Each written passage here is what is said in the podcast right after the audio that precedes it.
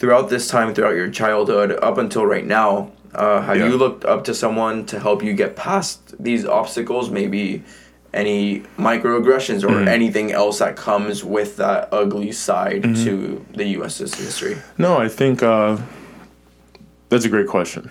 Um, I think I think for me a lot a lot of it growing up, like I didn't I didn't have any posters like in my room of anybody. Um, you know, I always found my parents to be my biggest role models. Um, you know, my dad's an ear, nose, and throat surgeon. My mom's a pediatrician by training, um, and now she's in biotech.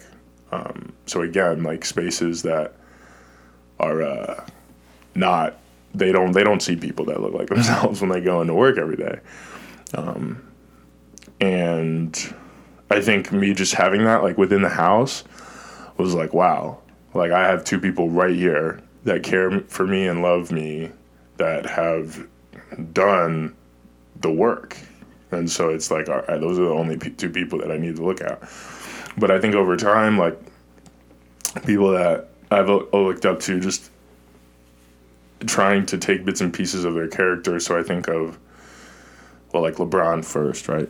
My, my goat. I know that might spark a debate. um, LeBron for sure. Um, Ken Chenault, who's the former CEO of American Express. Um, Ken Frazier from Merck. Um, Robert Smith.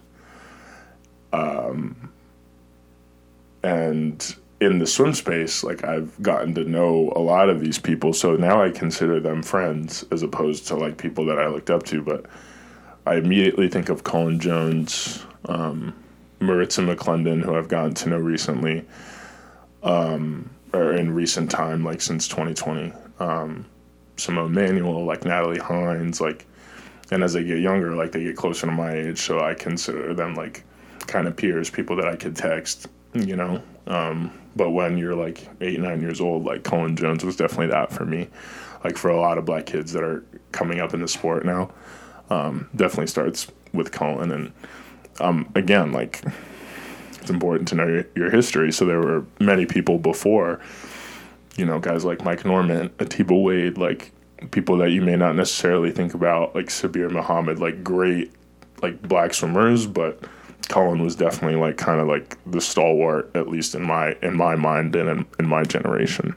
So Awesome. yeah, Awesome. Yeah, and I think that the the best part about all of this is that like you mentioned, obviously you're invited to do many events such as these and, and like just what black history means and things like that. But I think that the best part is you mentioned people you looked up to mm-hmm. and now you're that person for many people. And I'm not sure like to what degree you fully understand that because it's it's hard, you know, when you're in that position. But like, like I said, people on campus know who you are, you know, and you represent. Cool. it's, it, hey, it's the truth. It's the truth. Like people know who you are, and you represent a lot just by being yourself. Like what you were saying about being unapologetically black, you pretty much said that you were just being yourself without shying away from anything. And I mm-hmm. think everybody sees that. It's context again. First time we've met in person. yeah, yeah, yeah, yeah. This is the Very first time you and I are yeah, meeting yeah. in person, and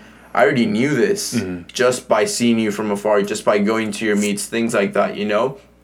So I think it's amazing that you're doing this now and being that person for the next generation